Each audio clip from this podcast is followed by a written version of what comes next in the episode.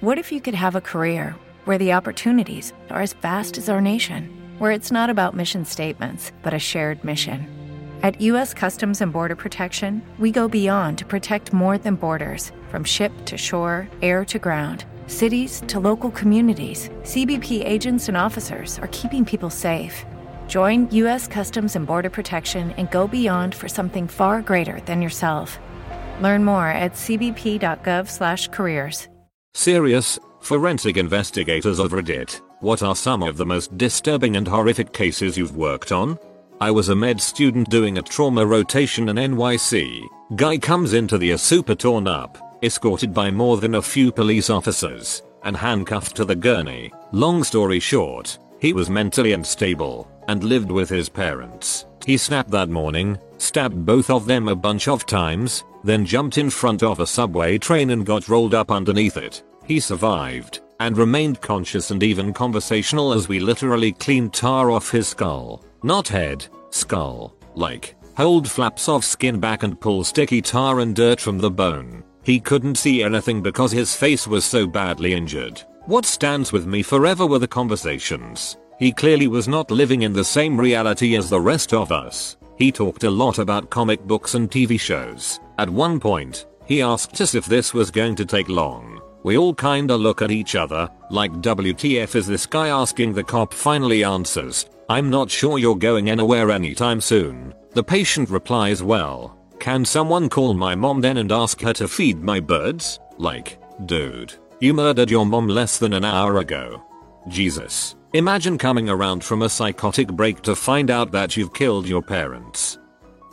Used to work in the field. Craziest was a chap who tied a steel cable to a tree, then threw his car window, secured it around his neck, then floored the car. Cable ran out of slack and, well, pop. Always amazed me how clean it came right off. Decapitations are normally pretty messy but this guy's creativity led to a fairly clean, instant, and memorable death for those who worked his case. Oh and also toxic megacolon, Google image search that, just not during dinner. Just imagine dying of a 20 kilogram turd stuck in your guts. Was like delivering the world's worst baby when we pulled it out during the PM.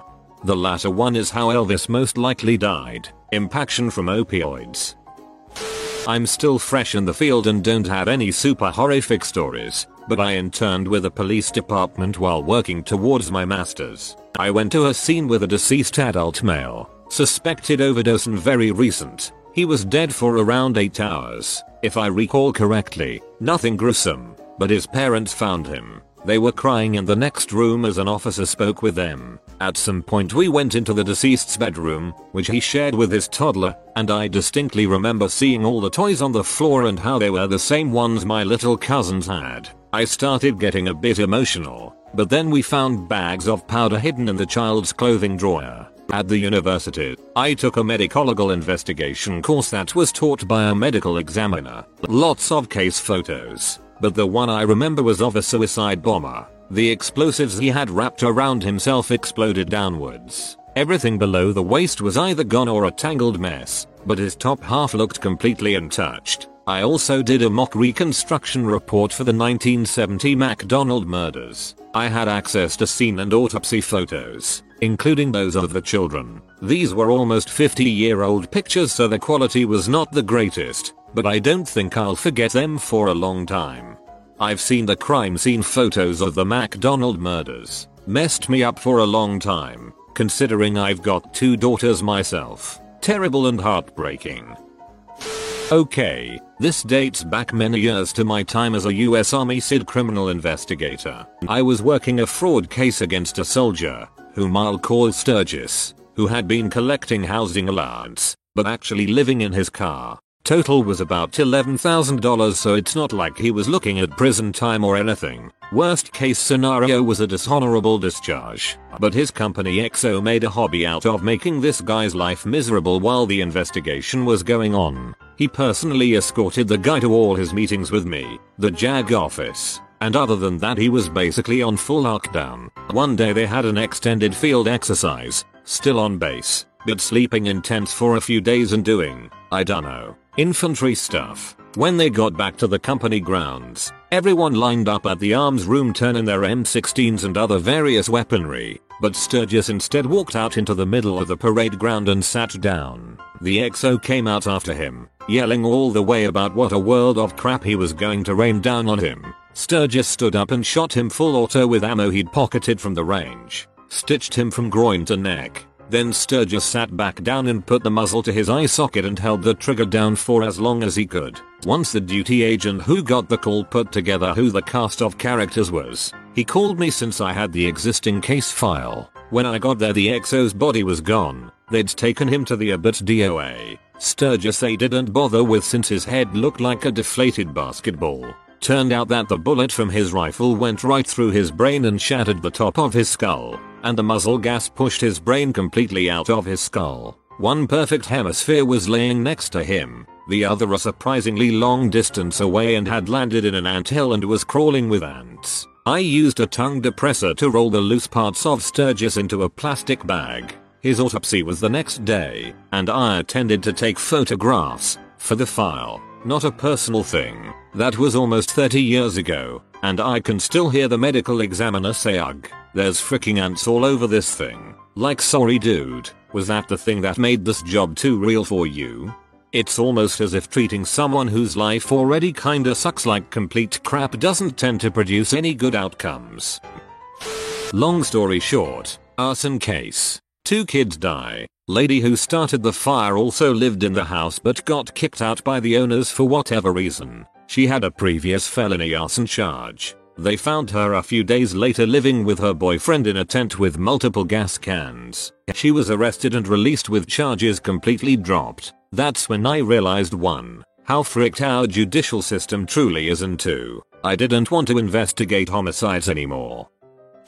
As an EOD tech, did a few post-blast analysis, PBA, on suicide bombers. The dong is remarkably resilient to explosions that don't produce a lot of fragmentation. It's just soft flesh so it shears right off a lot of times then gets deposited in the local area. Pretty freaking whack thing to find when you flip over a piece of wood or something looking for evidence about the device. This is by far the most out there thing. I've spent 10 minutes scrolling through a violation and crap. Now I'm reading about blasted dongs. My mom was a state police forensic scientist and did the DNA for all sorts of horrific cases. Aside from the countless diddlers and incests debaucheries, I think the worst one she told me about was a girl who gave birth in her bedroom, hid the baby in a box under the bed, and her dog proceeded to eat the baby. She didn't tell her parents she was pregnant because they were very religious and she was underage. I was on the scene of a crash where a drunk mother went off the highway into the central median which was basically a ditch. She hit a support column for a bridge and her two daughters, 6 and 8, were ejected. The 6 years old was dead on the scene and the 8 year old died in the helicopter on way to the hospital. Mom lived, of course. The impact was so hard that I was standing about 300 yards away with the car's battery at my feet. When dad found out, he attempted to attack mom in the hospital. Unfortunately, police were there to clear her to go to jail and stopped the dad. Don't drink and drive. Kids and adults. Don't drink and drive.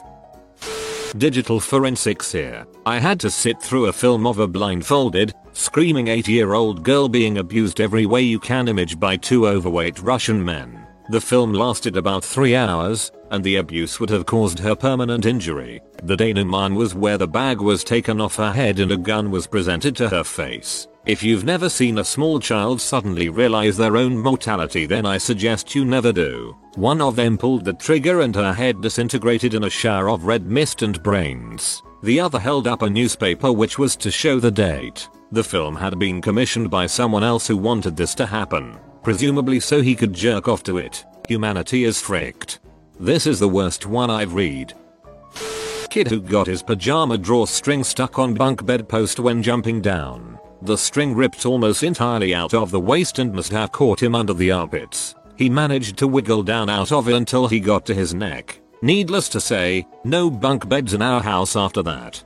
They have removed drawstrings from many children's clothes in recent years and old pajamas because of incidents like these. Not crime scene investigator but in uni I did crime and investigation and part of it was reviewing old cases. We were lucky enough to have a talk from the lead investigator on the Myra Hindley and Ian Brady case. During the talk we got to review the official crime scene photos including ones that as far as I'm aware the press nor family had ever seen. On the way in we had anything that we could use to take a photo taken of us to prevent any being leaked online. One was a photo of a half skeleton and half human as the soil had fully preserved one side of the body. Even though it was just pictures they are images I wish I'd never have seen along with some of the sick stories you had about what people had done it made me never do anything with my degree.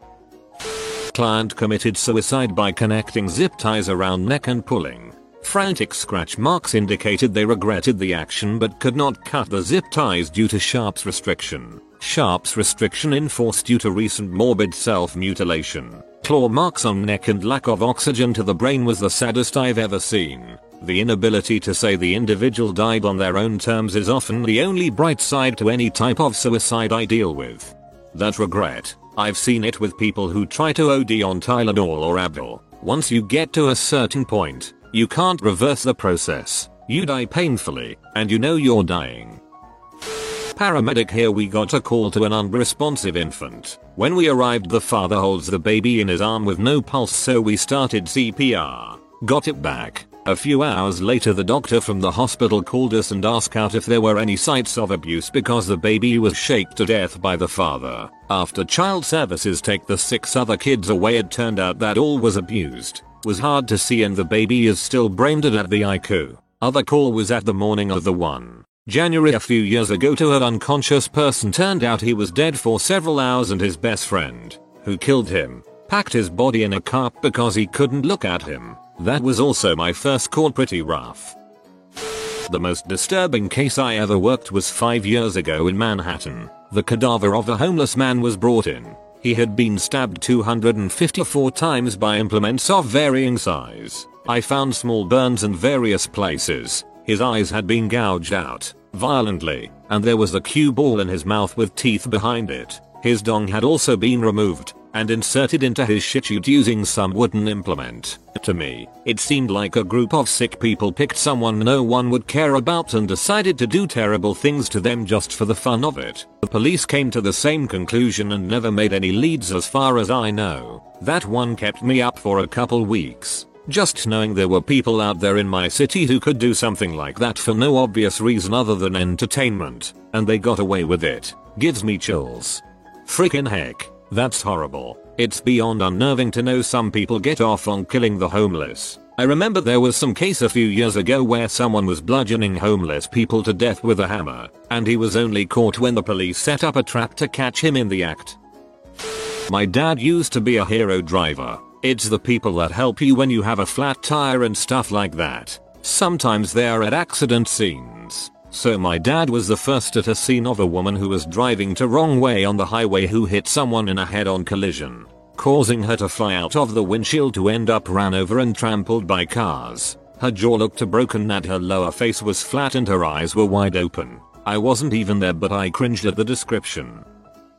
Rookie police officer here. It was my first full year on the streets and morning roll call just broke and I got into my patrol car and started to get myself situated for the day when a call comes over the radio for a person with a weapon which is a fairly common call in my area of patrol, so you never really know what you're gonna get. So I get to the address that radio gave me and get out of my car and start going towards the property where the call came from when another patrol car shows up and meets me at the door, but it's locked. So we start knocking very loud and hear a young woman crying and screaming and she eventually opens the door and shouts upstairs third floor and points up the stairs. So we don't have any information whether it's a gun knife bat or anything so we draw our firearms and start up the stairs. I was the first inside the third floor and all the lights were out and it was still dark outside so I draw my flashlight and start making my way around bends and turns of that floor when I see some lady sitting in the couch and I say mom where is he at as I cross in front of her with my flashlight and clearing the rest of the room when the cop behind me put his light on the lady and sees she has a 12 inches knife in the center of her chest. Turns out the woman was smoking PCP the night before and stabbed herself in the chest. What's weird about it was that she was sitting upright with her eyes open and her head straight. Then we looked at the floor and it was covered in blood. So after stabbing herself square in the chest she walked around a little bit before sitting down on the coach and passing away. Stay away from drugs. Good grief, that's terrifying. Guy in Naples, FL cut the throat of all five of his children in a bathtub, ran away to his home country and needed to be extradited back to the US. I'm not an investigator but I figured this had to be up there on one of the most disturbing stories I've heard. This guy was a cook at Miller's Ale House and seemed normal to the people around him. Nope. I studied forensics back during the CSI craze. I noped right out of that program when we reviewed the Dahmer crime photos. We reviewed those in our JA classes. The first day of class that's what the professor used to see if the kids were prepared for it. Several kids didn't come back later that week.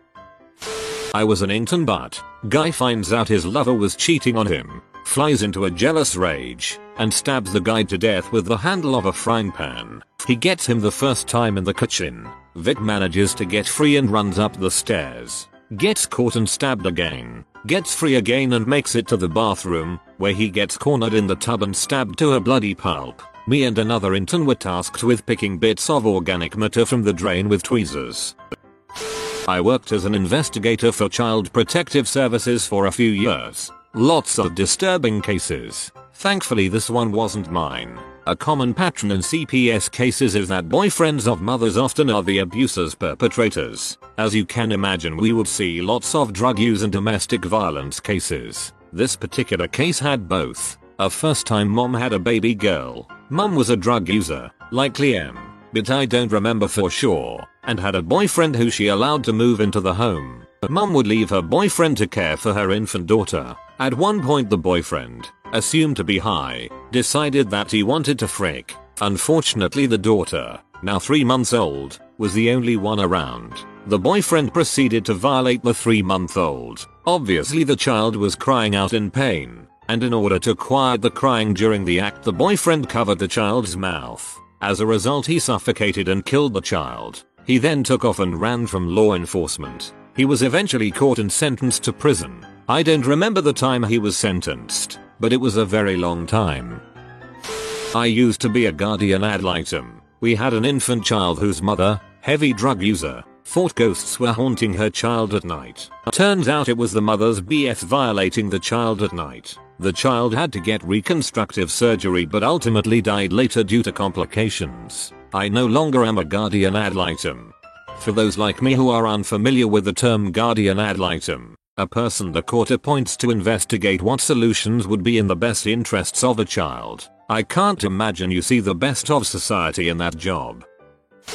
Got called in to do a post blast at a government compound. Recovery operations couldn't really start until I was done due to additional hazards. One part of the building had completely collapsed so I climbed up the rubble pile so I could take some measurements for my report when my leg sunk in. Turns out someone had been there during the initial explosion so I was now knee deep in someone's chest cavity. Continuing to work the site I had to go through a narrow hallway with the coroner working a body that had been shot and hit with a few RPG-7s so it's a pile of goo mostly. Grabbed his shoulder to let him know I was passing, but he ended up tripping me into the mosh pile by being startled. By the end of the day I looked like someone in Evil Dead.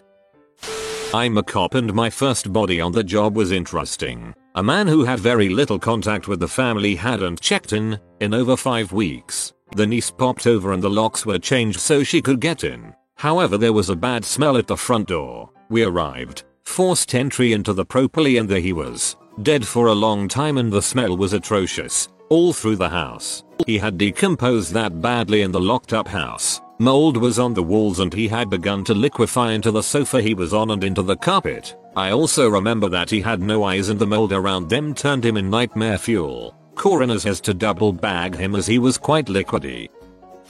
I worked in forensic units, essentially where they send the criminally insane. I didn't see any bodies but worked with the people that created them. One person was getting a divorce, one parent was using the other's mental health, depression, but well managed, worked full time, to gain full custody and they could afford a better lawyer. They drowned all four of their kids at bath time in a psychotic break. One person waited until their parents were asleep, went to the shed, got an axe, and started with their father, then their mother. Killed grandma last, then told the police they did it so they could be with Jesus. They really thought it was what they would have wanted. One person was in prison for something unrelated, and one day during checks they were found to be holding what looked like an organ. Like a whole bloody mess. They used a blunt prison knife to stab their cellmate, and then managed to cut in deep enough to find the liver. It took long enough for anyone to get the guts to get the organ out of their hands that they are a good amount. They said they wanted to know if it tasted different to the liver served that day, and thought their cellmate wouldn't mind.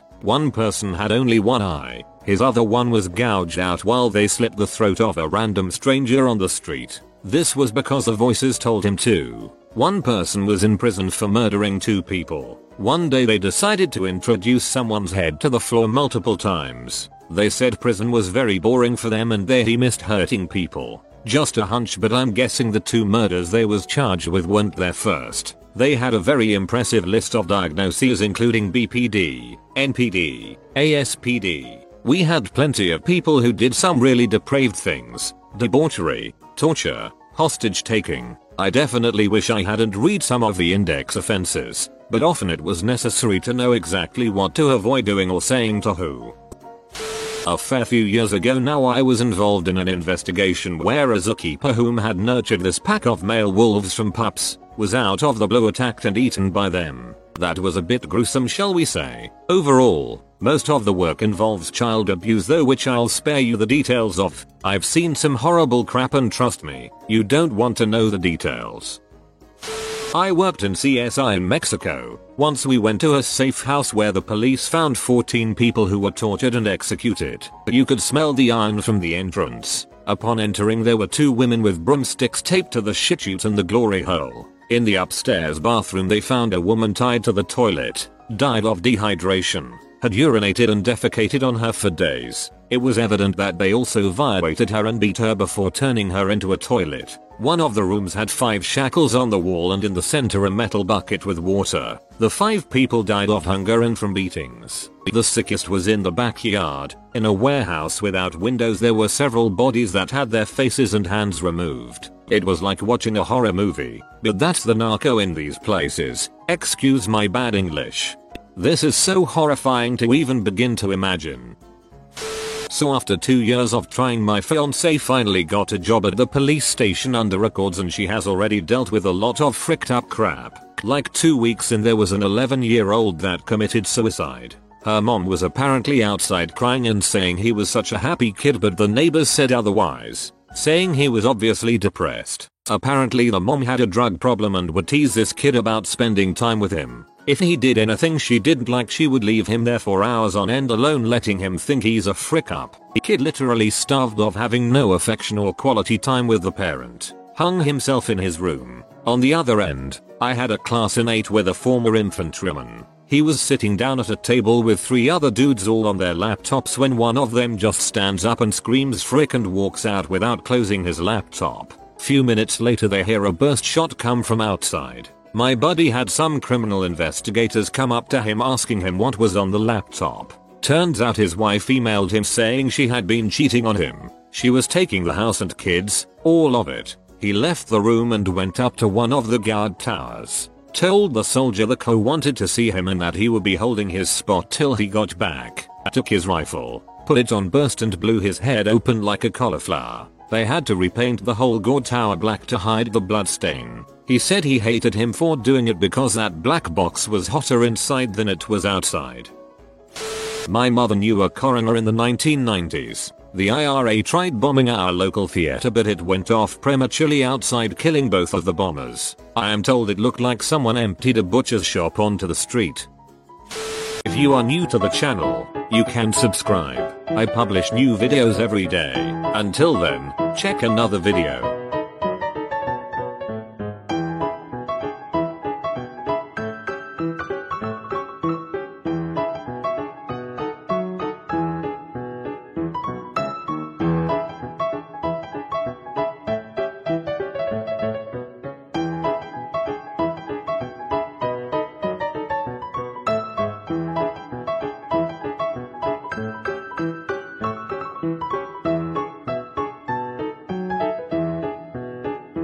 Bye for now.